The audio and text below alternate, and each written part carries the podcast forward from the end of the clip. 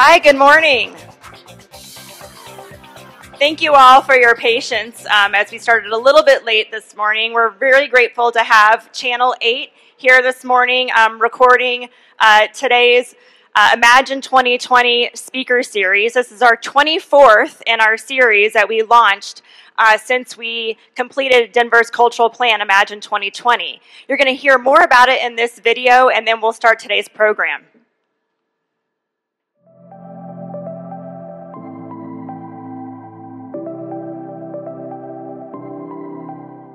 Imagine 2020 is Denver's cultural plan that was really developed by the people of Denver based on what they would like to see more of in regards to arts and culture in their city.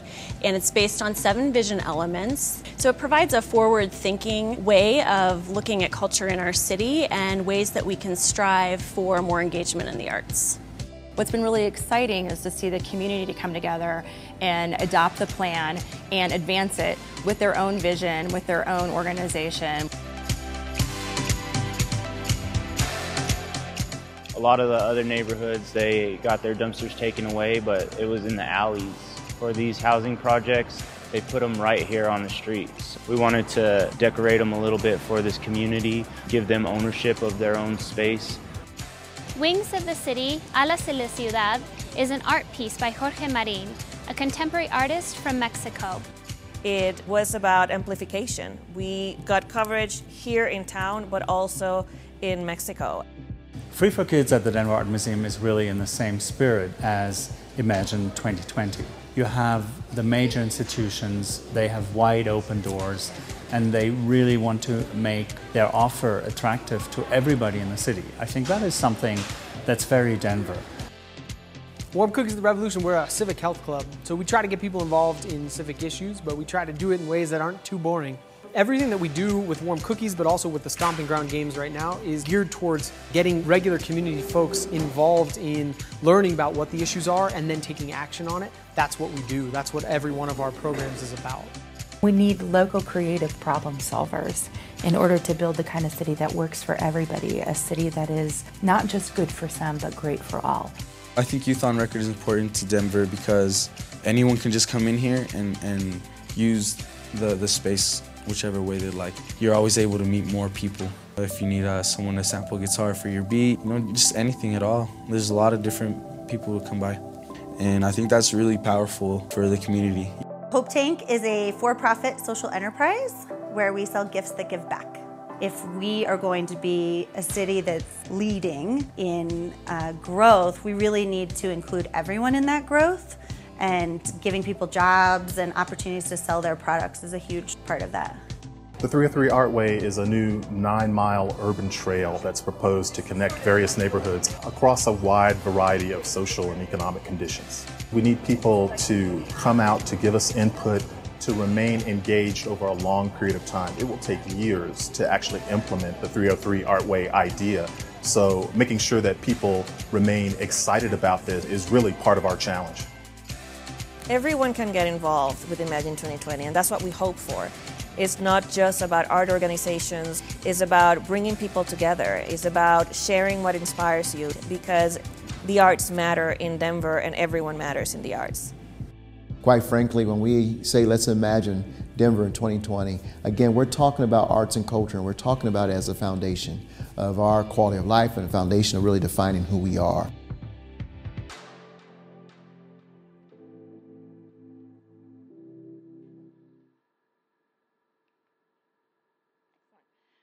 Um, so uh, hopefully that gave you a good overview. If you're not already familiar with Denver's cultural plan, Imagine 2020, um, I encourage you to go to our website and learn more. Um, but mo most importantly, we have our new year in review that's on the table. This is hot off the press. Thanks to our marketing team for um, uh, getting this ready for um, today's uh, a program.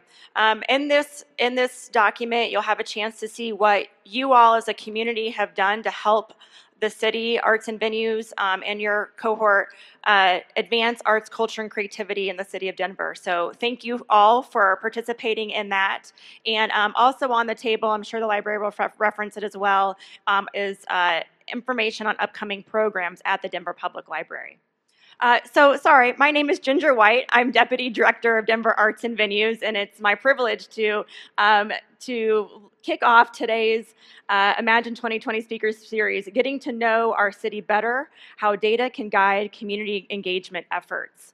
Um, so, we created this speaker series program um, as a way to ensure that our cultural plan, Imagine 2020, isn't dusty and doesn't just sit on the shelf and really provides an avenue for us as as a, we think we hope a leader in the community to bring ideas um, coalesce and give you an opportunity to um, come together on a semi-frequent basis um, as a community of cultural leaders and cultural workers and um, think about how we can ensure that the broadest of our community is having has the opportunity to take advantage of all the th- great things that you are already doing. Um, and so hopefully this is an inspirational morning and it also gives you some additional tools in your toolbox as you think about um, broader community engagement and accessibility, inclusiveness, and diversity in the work that you do. Um, of course, we hope that throughout the morning you will talk and share on social media. It's okay if you get out your phones. Um, this is not an opera performance. Um, and, uh, and tell people about this morning's program. So please hashtag Imagine 2020 um, as you're, uh, as you're um, enjoying the morning.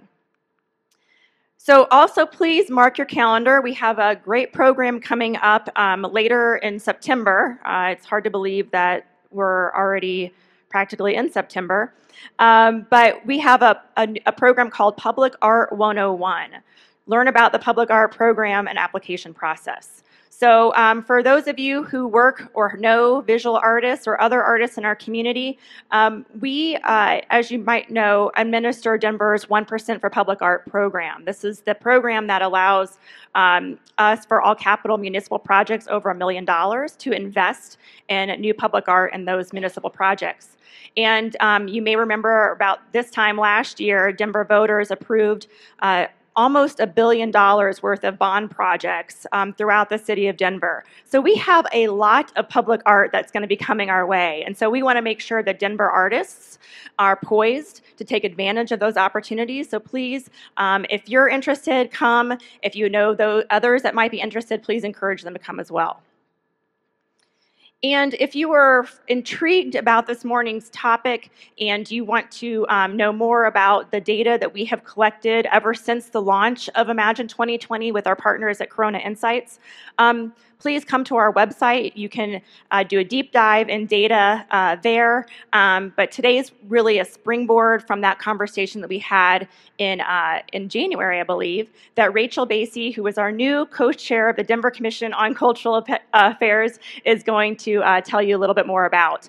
Um, with that, I want to thank our commissioners who are in the room. We've got some new commissioners that just got recently appointed or going through the appointment process. Um, so for our new commissioners and those that are our more seasoned veterans. Um, thank you for being here, and um, make sure. And uh, for those of you who don't know um, our commissioners, be sure to try to mingle and introduce yourselves because they're a great conduit to the city and to arts and venues. With that, I'm going to turn it over to Rachel, who's going to kick us off.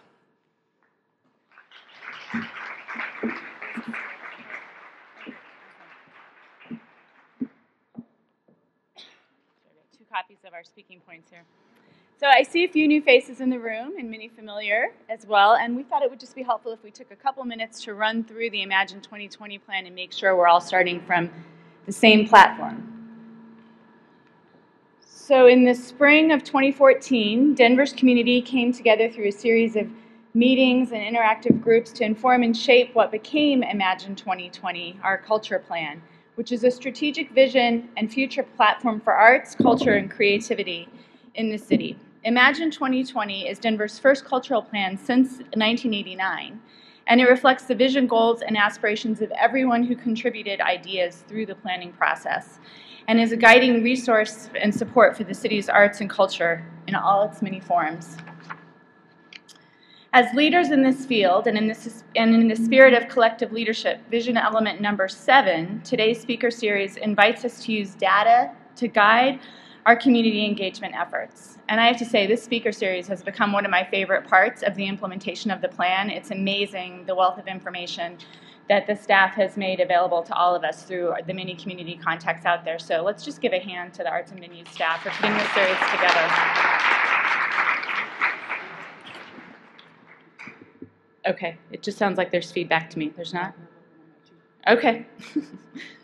so if you participated in our speaker series earlier this year titled Data Snacks, you may remember that the data collected through the, both the 2014 and 2017 Imagine 2020 scientifically valid surveys revealed that our Denver residents are hungry for more arts, culture, and creativity in their daily lives. We also learned that too many residents still face barriers that prevent them from participating as much as they would like to, and there are still challenges in engaging diverse audiences within the city and county of Denver, especially within our Latino and African American communities. I think I'm off on the slides. So, in the spirit of vision element number three, accessibility, and with diversity, equity, and inclusion at the ac and access at the forefront of the city's goals, we will learn how two city agencies the Denver Public Library and the Denver Office of Children's Affairs have used data to drive initiatives that positively impact under-resourced communities. Today, we invite you to learn from the data that have been collected and the programs that have been developed as a result of these learnings and explore how they can inform, guide, and enhance your community engagement efforts. We're excited to have Jenny Lapierre, Adult Services Manager for the Denver Public Library, with us today. She works for the Eugene Field, Hampden, Ross University Hills, and Virginia Village branches, and Lisa Piscopo, Deputy Director of Policy and Analysis for the Office of Children's Affairs. They will both present and we'll have an opportunity to ask questions at the end. And so with that, I would like, oh dear, to welcome Jenny first. The slides don't match. okay. Great. right here for you. Thank you. Hi, welcome everybody. My name is Annie Kemmerling. Uh, Jenny will be speaking in just a moment. Uh, I'm Manager of Innovation and Strategy with the Denver Public Library. And um, we're here to discuss kind of our process of um, how we've been using data uh, here at the library. I guess we're not here at the library, excuse me. We're here at Arts and Venues. So, uh, so, let's uh, talk about where we're going to go today. Uh, so, uh, like introduced earlier, Jenny is here, our manager of adult services. She's going to talk about some evaluation, and then Nick Anor is also here with me. That we're going he is going to talk about um, our programming around services to immigrants and refugees as kind of a small case study uh, as part of our presentation today. Uh, we'll also get, I'll also give you a little bit of library context. Uh, I do want to preface the slides with um, they are a little rough, some of the images, because we did do some snapshots of the actual data. I decided not just to include a little rabbit to symbolize the multiplication of something. So it is they're not the prettiest, I want to be clear on that, but I do think there are some big ideas there and some big thoughts. I also want to say I'm to um, we're going to reference a variety of tools and data sets for you today. Know that um, you can call the library at any time to find these resources. They're basically online, but we can help you connect with the resources that I'm going to reference here today. Okay. I also want to ref- I also want to kind of preface this with we're a big organization. You might not all work for big organizations, but we are kind of in a in a journey right now. We're also trying to kind of navigate this data, this data world, and not everyone in the organization is doing this. We kind of have pockets, and we're learning as we go. So uh, come along with us. So uh, a little context about the library. So we are the most visited cultural attraction in Denver with over 4 million visitors going through our doors every year. Our central library alone has 2,800 visitors walking in daily. We have 13 million online visitors. We have over 9 million items circulated, and we have about over 400,000 people attending programs at our locations. And as Ginger referenced, there is a listing of, our loca- of many of our programs on your table. We were founded in 1889. We are an independent city agency of the county, city and county of Denver. We are governed by a library commission that's appointed by the mayor. We do have 26 locations across the city in many of our neighborhoods. We have two bookmobiles and a bike. Uh, we have about 750 staff members. Not all of those are full time, and our budget is about $50 million. Uh, I would be remiss if I did not include our mission and vision. So we are constantly looking at inputs as part of our work. So inputs being different data points. We're talking, we're taking into account different city and mayoral point um, priorities. So something like Imagine 2020. What are some of the city's priorities that we can help align some of our work to? Our commission, our community, of course our customers ongoing, we're having discussions with them often. Our staff, they're on the ground working with our customers all the time. What are they seeing and hearing? We are constantly looking at local and national trends, um, not only in our profession, but kind of across the board and in other sectors. Um, we are, again, kind of referencing our different partners at Imagine 2020 or when we're working with the different culturals, what are they hearing and seeing? Um, and then kind of emergent issues. What sort of trends, what sort of stuff is kind of bubbling out out there? So we're kind of doing constantly this scan around us. So um, I'm going to highlight a couple of these very um, tangible tools for you.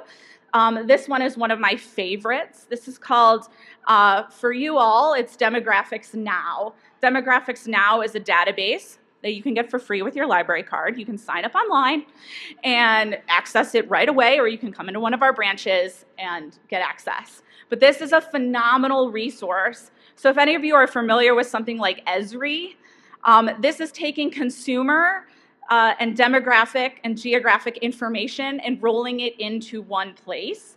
It is phenomenal. What you do is you basically can type in an address or a location and then a radius. And it'll give you basically psychodemographic information or personas or types of folks that might be living in that neighborhood.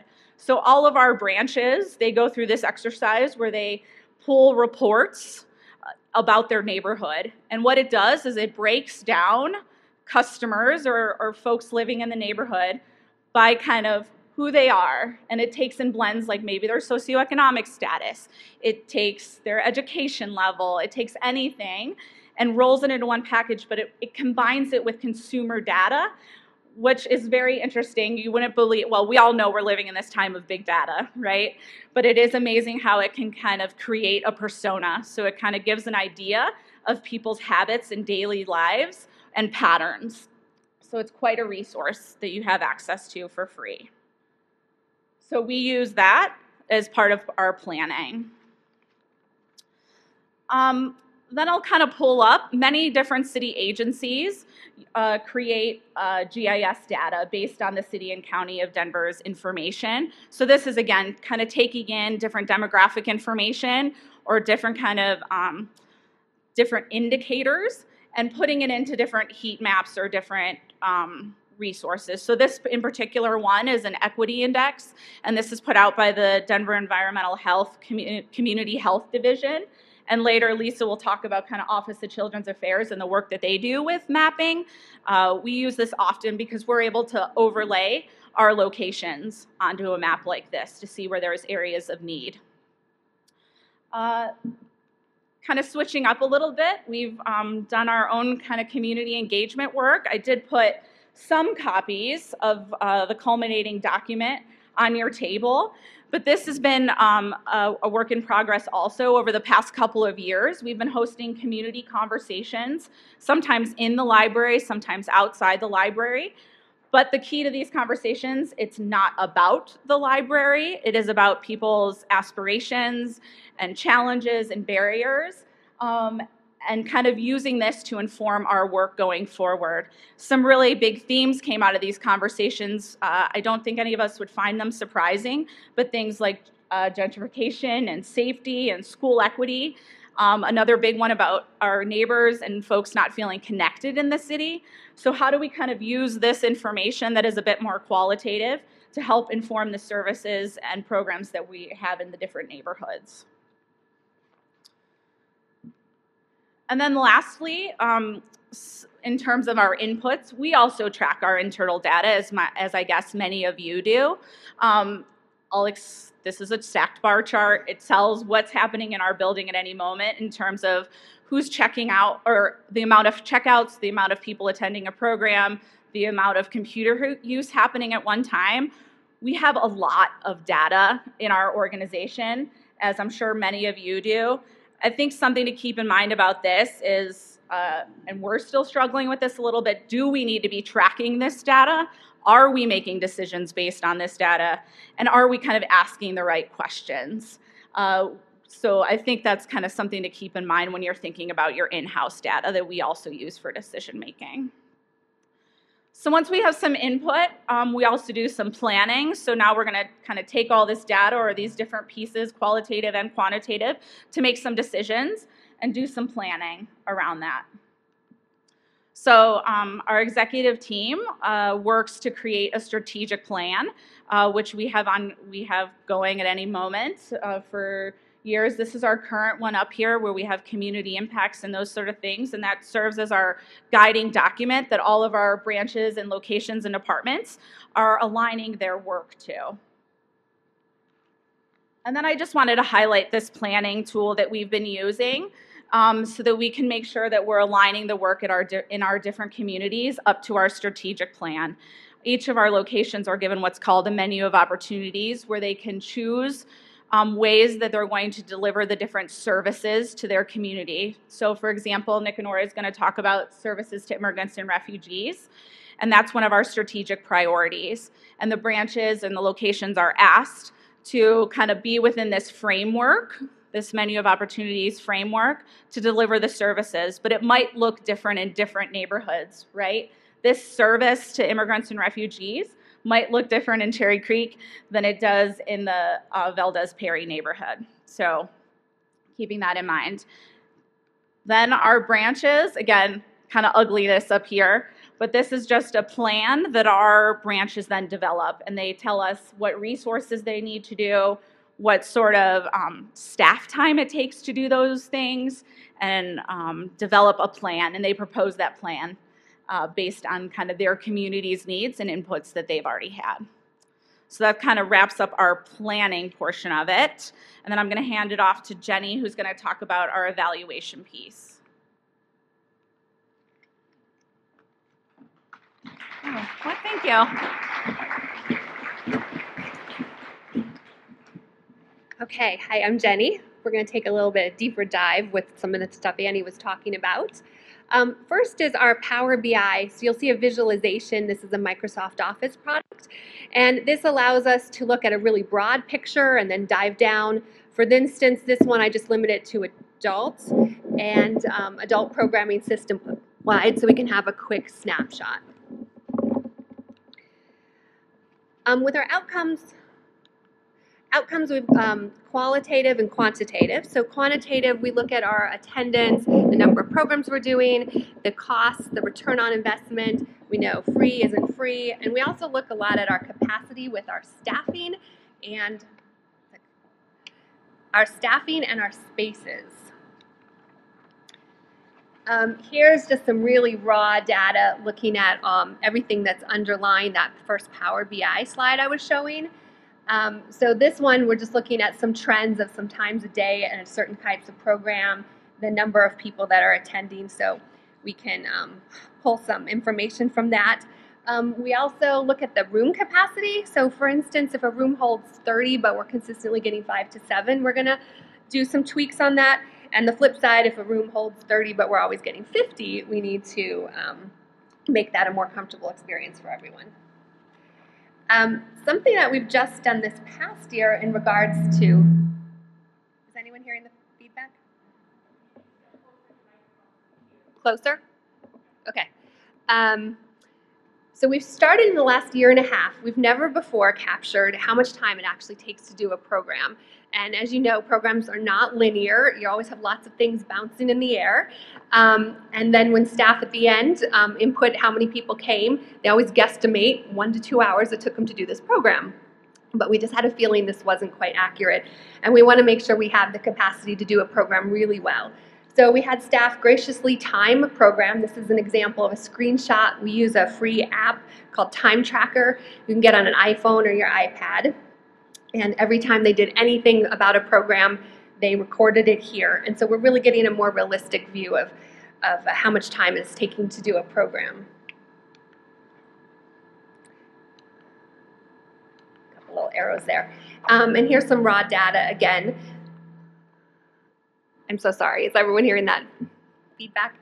Um, uh, so here's some information. So that one to two hours that um, people reported that they were doing, actually for a program that we think is pretty much just out of the box, it's actually taking a couple hours and it goes as high as some locations are spending as much as 33 hours. So when we look at the big picture and planning programs, we really want to make sure we have that capacity. And we'll be sharing all this information with our seniors when they go into service planning, which Annie talked about. So the qualitative part, um, we know that the, the quantitative part just shows a little bit of the story. So we use surveys, and as I will um, say, these are not scientifically evaluated like the Plaka-Cohen um, culture track um, survey. But we use surveys, customer feedback. We get customer feedback in person um, over the phone. We have a great um, card they send us a lot of times, our webmaster, and um, our stories of impact, which I'll talk about last. This is just one survey that we've used. One of the questions here, um, and we're seeing from this is uh, customers are reporting that they're learning something new and they want to have fun. So we're using this to design future programs, maybe at a particular location. Um, our Community Technology Center really sets our gold standard of surveys. They offer lots and lots of programs, and they have great attendance, and they have everyone sitting in front of a computer. So they have to do that survey when they leave, and they're always evaluating those trends. And our manager of technology, Tracy, just recently told me that they want to be so responsive and they can be nimble. So if customers are asking, say for instance, they want to learn about eBay, they can quickly schedule a program about that. If um, they're talking a, a speaker, um, a presenter they hear has uh, is too low of a voice, they're going to alter that for the next program. Um, and we found this helpful in this past year. Um, we wanted to know about how people find out about our programs because we know that takes a lot of effort to promote. Um, we actually did a big system-wide survey last year, and it was surveyed all of our programs from youth to older adults, and the outcome was that um, word of mouth was king. But we isolated this survey and we did it at two branches for just adult programming this spring and our engaged brochure. So we know in this case our printed collateral is working. But what we really love with any survey um, and what the CTC, our Community Technology Center, referenced as well, is we love the written in responses. Um, because this is really making the connections. Um, of course, we love the kudos, but then we really like specifics. For instance, we want more in the southeast area, um, or would the instructor speak louder? Um, also with the surveys, we do some zip code analysis. So on the right-hand side, we have a service area of a branch. I believe this is our Eugene Field location with the little red star, and then all the zip codes on the left. And why we like this is that we know where our customers are traveling to and from to take advantage of a program. So if they're um, coming to a location that um, they normally don't go to, but they want that topic, then we can get that program scheduled at a, at a branch closer to them. Here's a couple photos. Um, with the qualitative, photos tell the great story.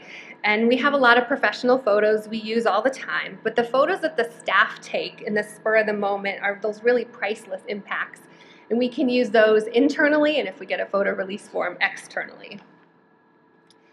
Um, the last part about the qualitative and the stories of impact that we talk about a lot um, is a uh, brainchild of Annie's, we have a nice little icon on all the desktops all around the system. And any staff is empowered to enter a story of impact. So something that they, a customer tells them, or they overhear, or they observe.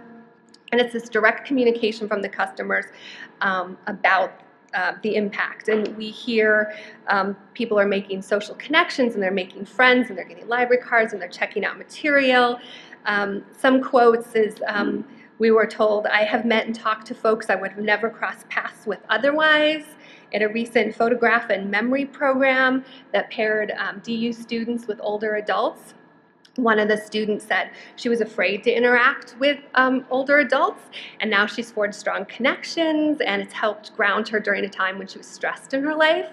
Um, we had two great stories from moms about kids um, that picked up a certain type of dance. One, one kiddo started taking hip hop lessons after experiencing at the library. And another mom told us about her son loved a Peruvian dance program and even sent us a video of her kiddo doing it later on. Uh, Another great quote is uh, from a customer Every gift that I gave my family this Christmas was something I made at the library. Um, another gentleman who's been coming to our sewing lounges, he was um, grateful that he learned how, learned a new skill, and he saved a little money. And then the last story that just came in last week, I just love this from the Community Technology Center. Um, I uh, the instructor was helping the customer at the very end print out the, the final product and the older customer said that she always loved when her kiddo was little that he would come home and hang what he made in school on the fridge so now she gets to come home and she hangs what she made in school on the fridge for him to admire and so lastly when we take our quantitative and qualitative um, we evaluate how to proceed and where to go next so i'd like to introduce my colleague nicanor who's manager of immigrant services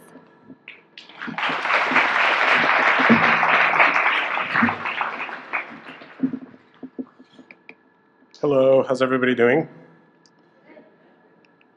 All right, so my name is Nicanor Diaz, and I'm the Immigrant Services Manager for the Denver Public Library, and I'm going to be talking about a case study for a program that we offer at the library that's called the Plaza Program. Um, so I'm going to give you a little bit of background about the Plaza program. It's been around at the library for a little over 10 years. It is a grant-funded program, and it's an, this intergenerational program that aims at uh, helping our community, our immigrant community, connect with resources, information, um, and information that they're looking for. It helps them build confidence, friendship, and community. And in this program, we offer three main services. We offer an English conversation class, which helps people uh, overcome the fear of speaking English with other people that are also learning how to speak English. Um, we offer a, an arts and craft component, which is intergenerational when we invite families, parents, and children to work together on a craft project. Um, and then we offer assistance with the naturalization process. We help people prepare for the naturalization interview over at the Centennial, the USCIS office at Centennial. Um, that's the core component of the Plaza program. And additionally, we never turn anybody away. Whoever, anybody, whoever comes into our library to our Plaza program with whatever they need help with, we will either provide that to them or we will connect them to another agency that can help them. Um, we provide 44 hours of program, the Plaza program, at our 10 at 10 locations without throughout the city and county of Denver. We average about 1,800 participants a month, and we employ about 35 staff members to staff the Plaza program that speak many different languages. Um, so the program has evolved over the last several years. It didn't it wasn't always 35 staff members. We had it um, i think it started at about five locations and it was geared only towards spanish speakers. As we started gathering some data and analytical and anecdotal uh, we started noticing that our denver population was changing and therefore we needed to change our program as well.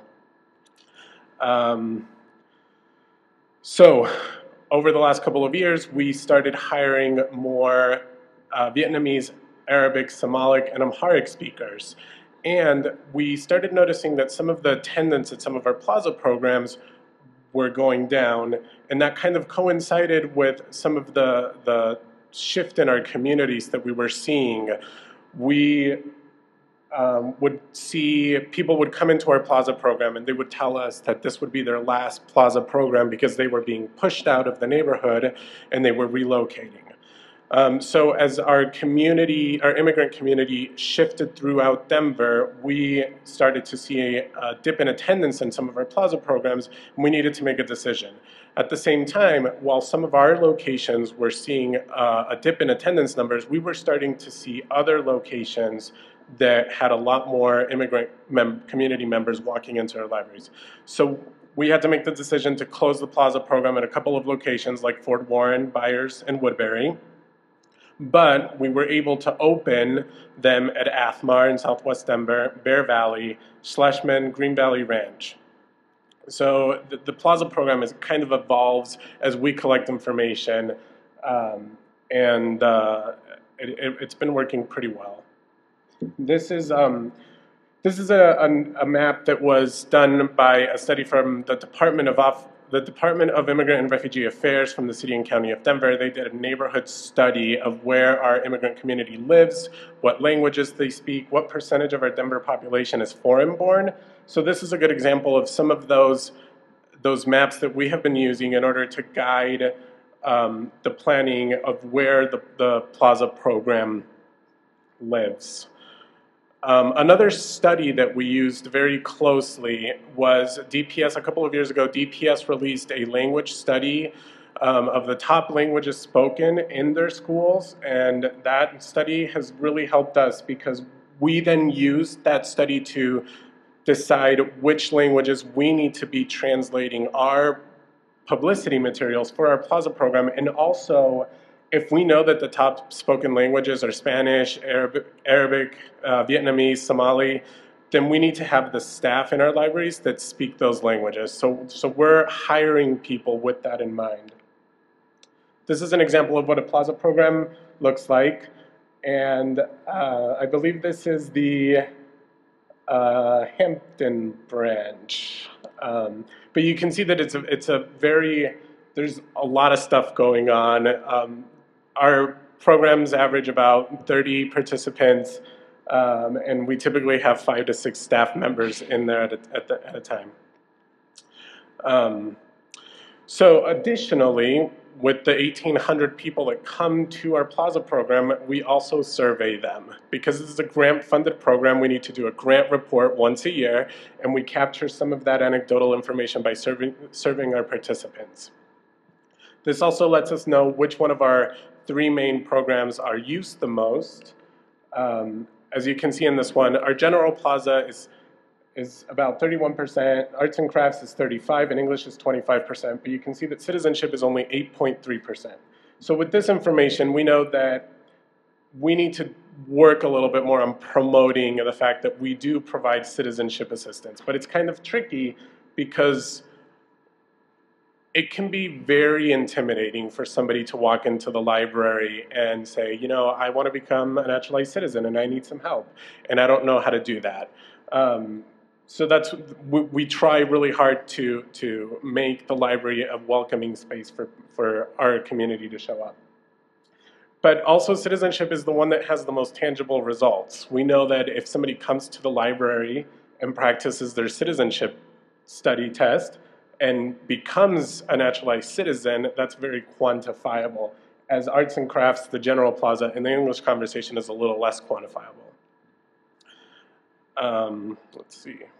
We also have an idea. These are all the branches that have plaza, and it breaks it down based on each branch and which activities they do. So, for example, the first one is Athmar, and you can see that Athmar is almost 90% English conversation table. So with this, we know we it, it, helps the program adapt for each location. As you can see, it's it's not all the same. Um, the, the, the reason why Athmar has such a large English conversation table is because of the space and the layout. So then this tells us that we need to be a little bit more creative and we can't have uh, 15 kids that are doing arts and crafts activities sitting along people that are trying to learn the language. So it's not very conducive to learning. And so we need to find better ways that we can restructure the program at Athmar so it can be welcoming for all different types of projects that people want to work on. Um, and then the last thing that I wanted to talk about is we do collect a lot of information. This was just a very small snapshot of how some of that information helps us determine how the Plaza program should continue to grow and evolve. But I also wanted to, like, to, to talk about the fact that the staff at our branches make a huge difference. And in particular with our Plaza program, we really need to have somebody who has the passion to work with immigrants and um, understands and is from the immigrant community. We, when we first started the program at the Schlessman Library, it was struggling. We knew the community was there, but for some reason they weren't coming into the library. Um, when we we worked with the the senior librarian over at the Schlessman Library, and we hired um, who is our first Amharic speaker librarian. His name is Danny to go over to Schlessman and start working in the Plaza programs. And now the program is thriving. There are any given day between 30 and 40 people going to the Plaza program, and it has just been amazing. And we knew the community was there, but any type of data wouldn't have helped us with the program. It was really Danny and his connection to the community which led to the success of the Plaza program at Schlessman. And that's all I have. Thank you.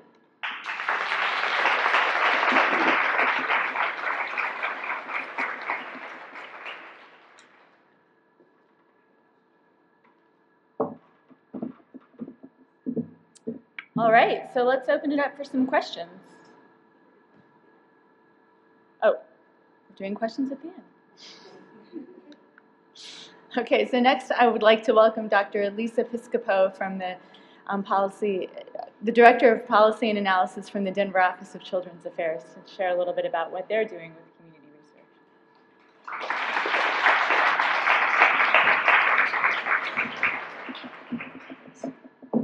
Hi, everybody.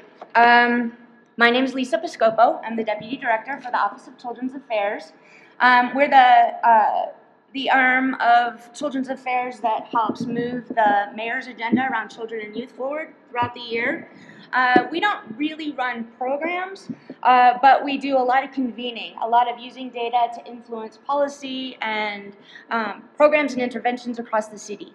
We run, uh, we direct the efforts around the My Brother's Keeper initiative. We direct the Head Start program. Um, Alicia Boyd, my, my uh, colleague here today, runs the 5x5 program, which is particularly of interest to you folks. And if you don't know, that program um, is meant to incentivize kids to visit five cultural venues before the age of five. And it's a school readiness initiative run through our office. Um, we also have youth success and out of school time programs that we run through the Office of Children's Affairs. Um, and the reason I'm telling you all of this um, is because we use data to drive all this work. We use data to help influence where it is that we uh, incentivize programs through the Denver After School Alliance. Um, we use data to help us understand through the Children's Cabinet work um, what is needed, where it's needed, and how we can best be most efficient with the very limited funds that we have um, to improve outcomes for kids in Denver. And so what I wanted to share with you today is um, a four data tools. I have four data tools that are all available to you now um, on the internet uh, through the Office of Children's Affairs website. Um, and in order to do that too, I'm going to talk to you a little bit about the Children's Cabinet. Uh, so the, the Mayor's Children's Cabinet was established in 2012, and it consists of about 26 city agencies, only city agencies, not community partners, um, that were charged with working better together to improve outcomes for kids. Basically, working across silos to make sure that we're uh, um, collaborating and combining resources to have the greatest impact. Um, the first charge of the Children's Cabinet members were to develop these citywide goals for kids.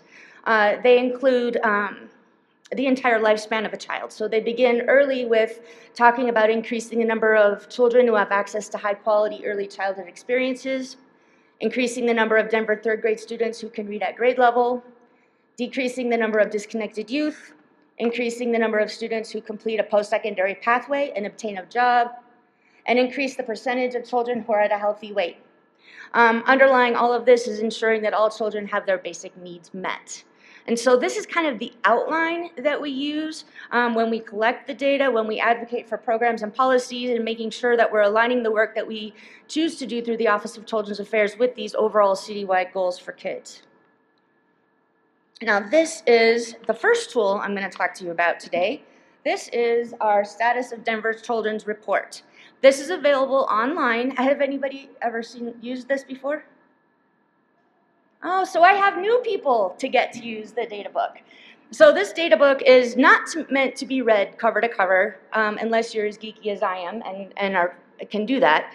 Um, but basically, it's a community resource, and it covers all of um, the data that I can collect um, through the best sources available. So U.S. Census Bureau data, school district data, uh, State Department of Public Health and Environment data, and some agency data um, to cover everything that we can, to know everything that we can about um, what's happening in Denver for kids and families. Uh, we include demographics, like the ones that were mentioned earlier. We include health, health data, birth data by neighborhood, early childhood education, family economics, and community data. So in here we have crime, we have poverty data. Um, wherever I can, I illustrate it by neighborhood. Um, but we almost always have trends over, over time for the entire city so that you can see how poverty, child poverty has gone up or down over time. Um, children in immigrant families, we've got maps on, on um, where they are located and I don't know, about 100 and maybe 100 maps or so included in the data book. I'm a geographer, which is why we have so many maps.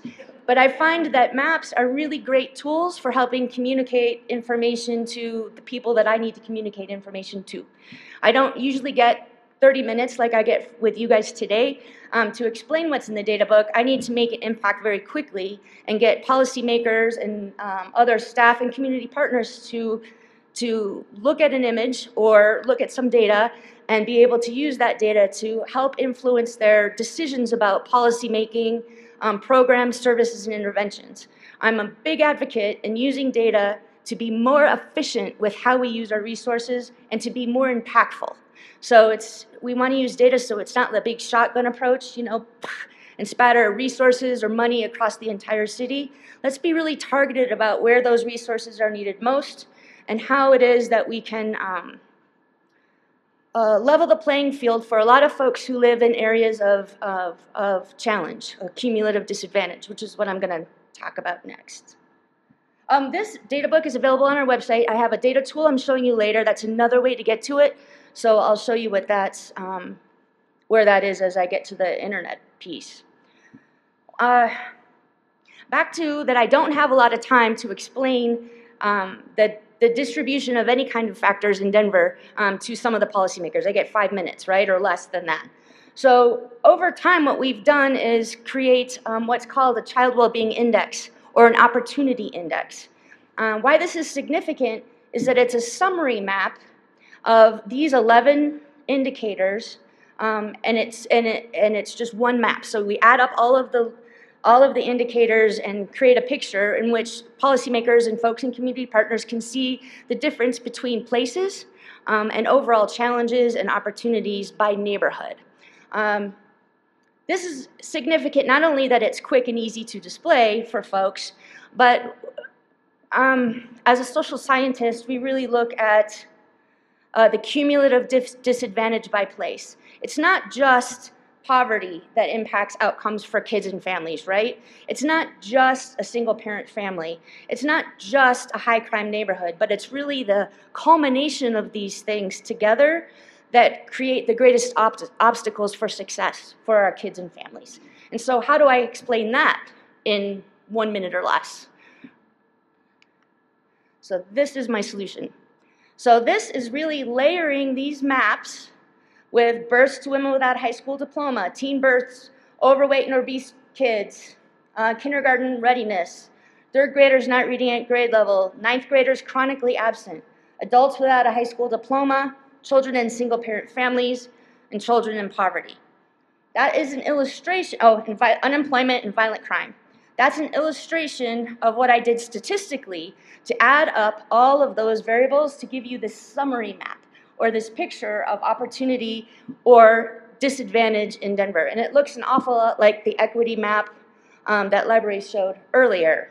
You can see that the darker areas on the map um, of Denver are the areas where we have where families and kids face the greatest challenges. We use this map in the Office of Children's Affairs to help incentivize funding. Um, so we get uh, 2A dollars um, for out of school time programs, for example. And what we do with those dollars is we put out an RFP for programs. And if you are serving kids and families in these higher need areas, you get more points in your RFP proposal. Um, so that's one way we use it to help um, incentivize investment in our chronically disadvantaged areas of the city. So it's my vision that um, hopefully you guys find some use for this and understanding where outreach may be needed uh, for attendance in cultural venues. Um, work with Alicia on getting more kids in these neighborhoods to attend five cultural venues by the age of five. Um, we also know that there's other barriers like transportation and language and other access issues, knowledge of what programs exist that are um, patterned very closely to what you see with this opportunity index. Um, I just talked about all of that. This is just the summary map. And so now what I want to do is show you um, a cool tool. Just bear with me.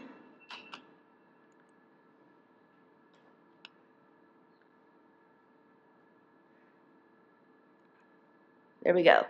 So this is our story map. Um, this is uh, a tool that's available through the, Depart- uh, the um, Office of Children's Affairs website. Um, underneath on the, from the main page, it says mayoral initiatives, and that's the Children's Cabinet. Now, the Children's Cabinet um, uses data to help make better decisions around that collaborative body of work um, moving forward. So I have all of the data that we use for the Children's Cabinet in this utility. So hopefully it's not only uh, available for the Children's Cabinet members, but also for all of you. So we're really transparent on how we're using the data, and this is what informs what we decide to work on over the next 12 to 18 months, for example. And I'll go into that in a minute. Um, so the goals for Denver's children that I described on the second slide are all described here, and you can scroll down. These are the goals. You can click here and get to the Status of Denver Kids report. But as you scroll down, you can see healthy weight is one of the goals. Um, we have the data from the data book that's inter- that this is static right here, uh, but a description of what it illustrates. But then these maps are all interactive. So in the city park neighborhood, 24% of children ages 2 through 17 are estimated to be overweight and obese. So whatever your program goals or your mission for your agencies or even neighborhood advocacy that you might want to undertake, these data are here to support you in those efforts, as well as the Children's Cabinet members around moving the needle on this particular goal. So you can scroll down through all of the goals and all of the data that help support that work in this utility. So this is uh, three and four-year-olds, um, uh, uh, uh three and four-year-olds participating in preschool as you click around. And so that helps inform some of the work. You can zoom in and out and all that kind of stuff too. So you can go through all five of the goals. This is third grade reading. Um, I'll just say this piece. Um, what we've learned from the data around third grade reading is that um, in two Denver neighborhoods, 90% or more of the kids that live there are not proficient in reading at grade level in third grade. I always say that because it's an to me, a particularly urgent issue. We know what's going to happen um, as far as opportunity goes for those kids in those neighborhoods. And we have whole neighborhoods um, that have that are this disadvantaged. Those kids are already starting out um, with a disadvantage that's going to be hard to overcome for the rest of their life. Uh, so I like to draw attention to um, these areas of concern as well as the areas of opportunity so we can better target our resources and work together to improve outcomes for kids that live in those neighborhoods. Back to the geography piece, um, I like to talk about the data uh, um, by, at the neighborhood scale because, again, it's that cumulative disadvantage or advantage, but it's also all of the things outside the school door that impact a, a kids and families' chances for success, and it's a neighborhood issue. Um, as you saw from all the maps we've shown already, they, all these things pattern. And so we know that, um, that we as a neighborhood or that we as a city need to really come together around whatever issue it is that you care about in those neighborhoods so that we can find ways to work together. It's not going to be just government that's going to be able to fix these. It's not just community partners. It's not just personal families that are going to fix these, but a really a combination of everybody together that's going to be able to make improvements in opportunity for, for these kids. And uh, not to go into too much um, detail on each one of these things. I could talk all day on all the data that's in the data book or included on the site. What I really want you to know is that all this, all these data are available to you all the time. So all you have to do is log into the website. Um, the, the opportunity index that we just talked about is included in here as well. And if you click on any of the neighborhoods, you get the indicators that I listed in the layering piece for each of the neighborhoods. So 19% of births are to women without a high school diploma in Lincoln Park. 5% of births are to teen mothers. 35% of children are overweight and obese, etc. So you can click on any neighborhood in the city and get all those stats that make up the data behind the index.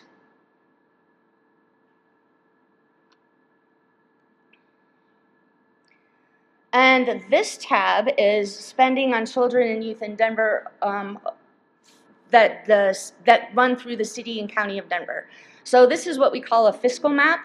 And what it is is um, an inventory of all the programs run by the city and county of Denver. This year, 2018, we have 115, um, resulting in about $254 million spent on kids and families in Denver. This is the summary page. You can see that the funding um, for those programs, 52% is dependent on the federal government, which is a scary thought to me. Um, so how can we be more strategic in, in making sure the programs we care about are sustainable over time? That's a conversation that we can have in the, as a city with our partners and in the children's cabinet to make sure that we're able to uh, sustain what it is that we believe in as right for kids. And this is all interactive, so you can scroll down and see all the programs, by which agency and total investments. But you can also scroll over and click, so Arts and Venues turns in data to us every year, and you can click on Arts and Venues, and you can see the programs they fund in the city, um, and to which primary service, community, and education. Um, most of it is county municipal dollars, and, the, and how it aligns with the overall goals of the, the, the city, the mayor's children's cabinet.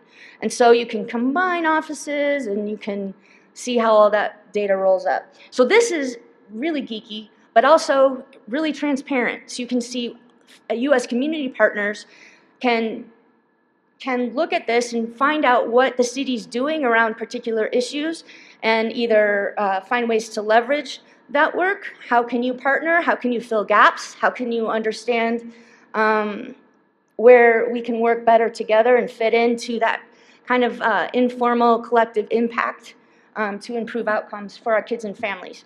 So you can also scroll through and get all of, you can break it down by goal. So this is basic needs and the programs and the number of kids served and healthy weight, uh, early childhood investment, third grade reading, etc. So you can scroll through and you can spend all day in this, in this utility.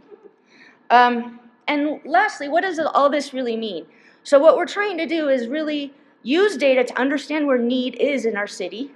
We're trying to use data to be targeted and strategic about our investments in our programs and our services, but to what outcome? So one of the things that we've worked closely with libraries with through the Children's Cabinet is to come up with a, an innovation plan. So looking at all that data, it's led us to look at the biggest bang for our buck and the work that the Children's Cabinet decided to choose, decided to work on for the next 12 to 18 months was around early childhood innovations.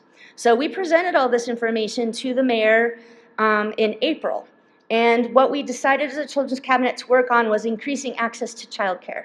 We shared all the data. This map explains the, the childcare capacity and the inequity in childcare capacity by neighborhood. We used these data to help support that argument um, that this is why we're focusing on early childhood over the next 12 to 18 months. And these are all the innovations that we, we proposed. Um, and then we did an early literacy campaign, which is primarily led by, by the libraries, but we are hoping over the next 12 to 18 months to get a, a strong citywide uh, plan in place to promote literacy across the city, especially in areas where we know um, it's needed most. And so that information is is the types of programs we're going to be doing is listed um, on the bottom here. So all the work of the Children's Cabinet, all the data that we use is all included um, in this utility for you to use as well. Up here, you can click on that link and it brings up the data book that I just held up.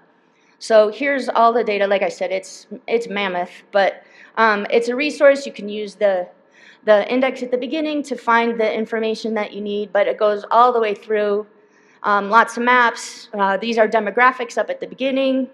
Um, this year in the data book, I included, this is the Hispanic population trends over time, um, and then the map, but I also included our surrounding counties this year in the data book because some of the questions are coming up as, you know, people don't stop at the border or neighborhood boundaries or the border of Denver. So what's happening right across our borders? What do the neighborhoods look like? Where are people going? Um, and how does that impact our programs and services, especially with Denver changing so much? And so you can go all the way through the data book here like that. And then I'm going to go back. This is my contact information. And if anybody wants to reach out to me, if anybody needs data, I'm happy to um, give you everything I've got. We're all about making these data accessible to everyone, helping people think through how best to use it to move people to action. Um, that's one of my, my biggest challenges. And so any success stories you have or challenges you have, I'd love to hear about them. And that's it. You do okay?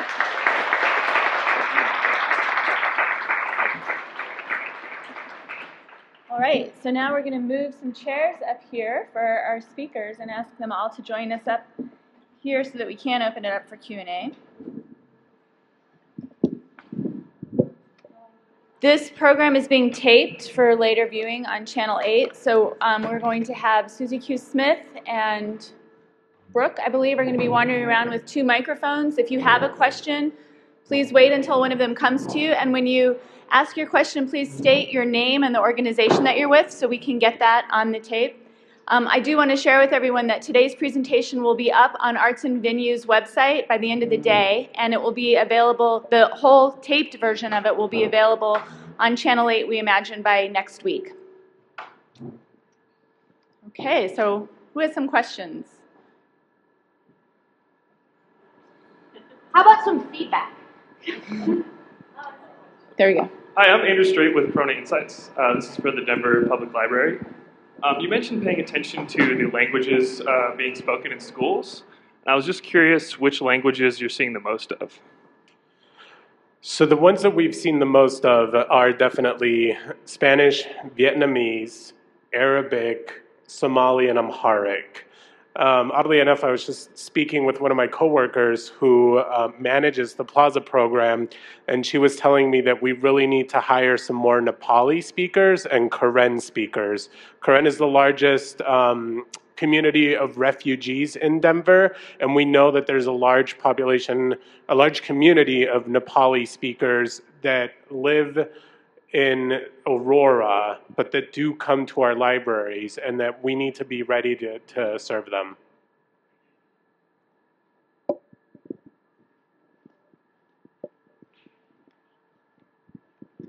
Hi, I'm Sarah from the Colorado Gerontological Society. I have a question for Lisa. Um, you mentioned there's a lot of data about children.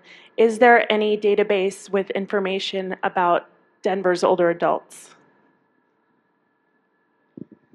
Yes, um, I think that the community rights, um, uh, community partnerships and human rights agency has a Department of Aging, and they have all the data there on older folks. In my data book, yes, I focus on the kids and the families, but some of it's general population stuff that will be helpful, but nothing, um, I don't have anything put in here for older kids. I think that the library's resource on the demographics would probably be a really good bet. The Esri, um, the Esri tool that they offer there is the same tool that hosts my story map that I put up and also where I, uh, the software I use to make all my maps.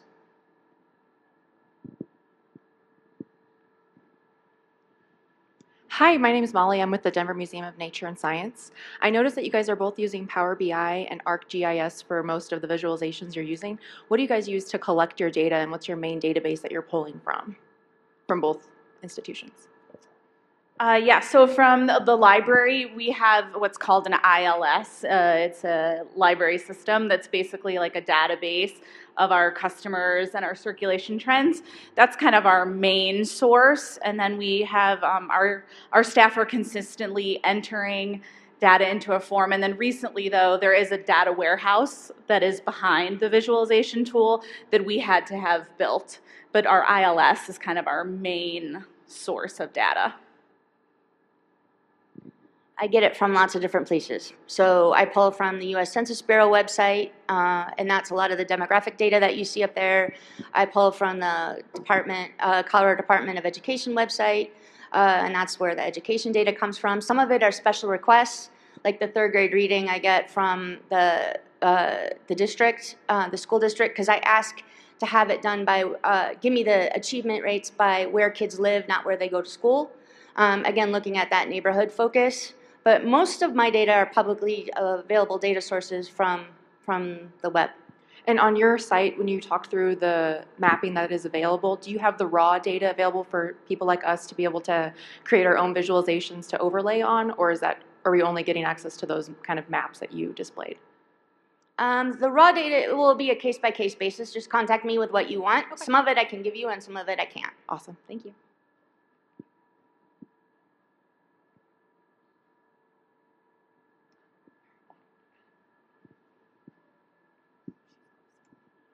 Uh, hi, my name is Eric Good, and I'm also at the Denver Museum of Nature and Science.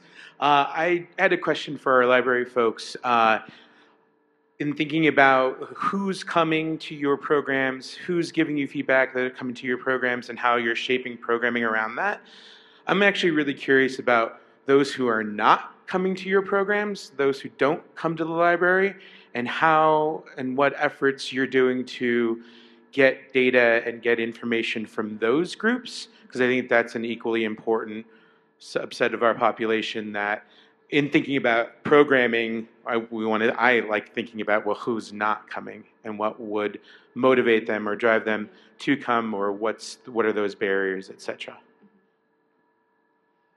Uh, so that's of interest to us too. And um, I would say it's kind of, uh, I don't know that it's a very um, planned out effort at this point. I think we have kind of the traditional outreach that we do where we are trying to be where folks are in different communities. Um, also, too, one of the tools that had come up there that does combine our ILS data, so we're able to say, see who are not customers and who are customers overlaid with those maps. So we are able to make some targeted efforts when we see that we do not have card holders in that area. Is that a perfect indicator? No, because to use our services, vast, a, a lot of them, you don't need a library card, right, to come to a program. So um, I think it has to do with those community engagement efforts. And, but we are able to say who's not using us, but again, only in that card holder data, but not necessarily in terms of the programming. I think Nicanor spoke a little bit too, knowing that there's the trend happening and we're not seeing people in our locations. So, how do we kind of make some targeted efforts there? I think we're still in a place where we're figuring out and navigating some of that work too.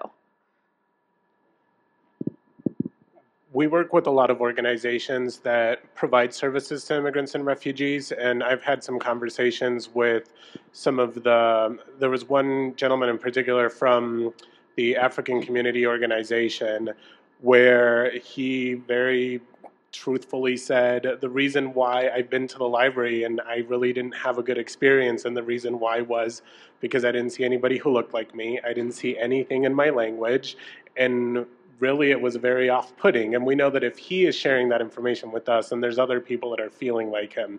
So that's, that's one of the things that we keep in mind when we hire our Plaza staff and when we produce plaza material is that we want it to be reflective of the community that we're trying to serve. And we're also very mindful of the hiring that we do. We try to hire from the receiving community as well.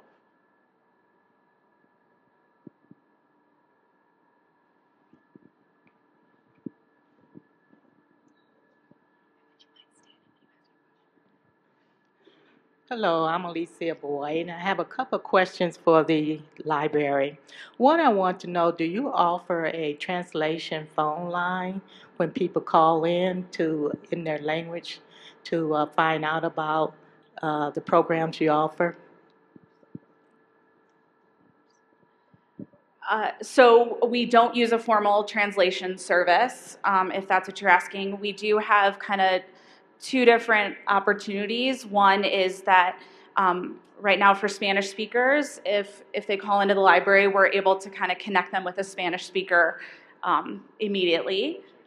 Yeah, there's a phone number that our community can call to directly speak with a, a Spanish speaker. We do also maintain something within our staff, uh, basically with kind of a language bank of um, our staff that might speak that language. Um, it's not always as quick because we have to locate that staff member. I see. Yeah. Also, the second question I have do you provide uh, marketing or handout materials when um, participants come in to participate in your, your language programs? In a specific language? Yes. Yeah. So I'll let Nicanor speak a bit more to that. So we do advertise the Plaza program in those top languages in Vietnamese, uh, Amharic, Somali, Arabic, and Spanish. Is that what you were asking? Yes, but also I want, I'm thinking about partnerships with the colleges. We have many students that attend uh, universities and colleges and that speak uh, uh, those languages. And so I was just thinking about using the library as a resource that they can go to and, and, and supports. Yeah, we're actually going to be hosting a table at this upcoming International Students Fair that is happening. Um, we also recognize that international students could be really good Plaza staff for us to hire. So maybe we should talk a little bit more because we're getting ready to hire some new activity leaders this Friday, and it would be great for us to connect. Thank you.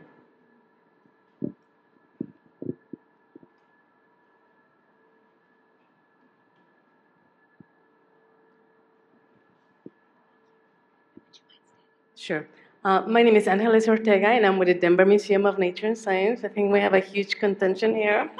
Um, a couple of questions. Um, I'm a former data geek with the Census Bureau, so I'm happy that you're mentioning the Census Bureau. And um, just to really make sure that everybody's aware that we make sure we need to make sure that the community participates in answering those surveys and the questionnaire and the 2020 census that's coming up. Um, but my question was to, to Nicolo, right? As far as when you plazas, you sort of define really well how you are programming the plazas. How long did it take you to analyze those data and to actually make those, those structures? So the program has I mean, it's constantly evolving, it's constantly changing. But the other thing that I mentioned is because it's grant funded and we have to do a grant report every year, we're constantly looking at that data. So it's, it's definitely an ongoing process. And then we work very closely with the Department of Immigrant and Refugee Affairs with uh, Jamie Torres and Maria Corral. And so they also let us know when they release their studies, they send it to us, and then and we start looking at that. Um, and we, you know, we we're able to mobilize and we're, all, we're able to make decisions fairly quickly in the sense of um, the plaza at Ford-Warren and, and Byers just wasn't working out. And because it's a grant funded program, we need to we need to spend those resources very carefully. And it's it's I will say it's not that we just closed down the plaza at Byers overnight. We promoted, we did everything we could to try to bring people in, and it just wasn't happening. And at the same time, we were noticing we were getting demands from Green Valley Ranch, from both customers and the staff, saying, you know, we people are coming in and they're asking for English classes, and you know, we need to do something. And so, looking at the data throughout we're constantly looking at the data. We're constantly making those decisions. And I can see even now we're talking about how this Plaza program could look in 2020. It might be a little bit different with new funding opportunities and how the, the community is shifting within Denver.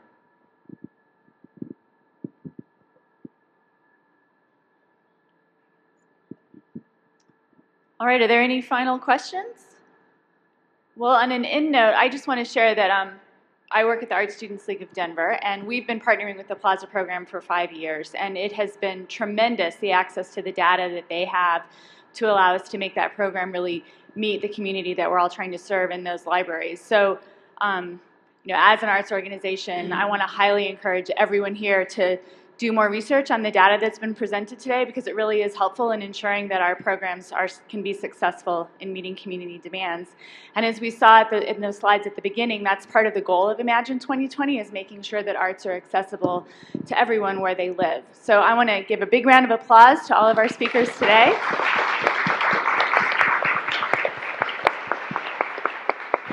And remind everyone that the slides will be available on the Arts and Venues website by the end of the day so that we can have access to these tremendous resources. And please take a few minutes to fill out your um, surveys because we all just learned the importance of data and survey responses on the table because they do allow the, all of us to make these programs better in the future and, and meet what you guys are interested in learning about. So thank you all for being here today.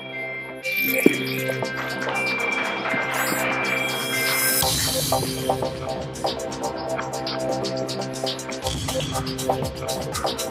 you.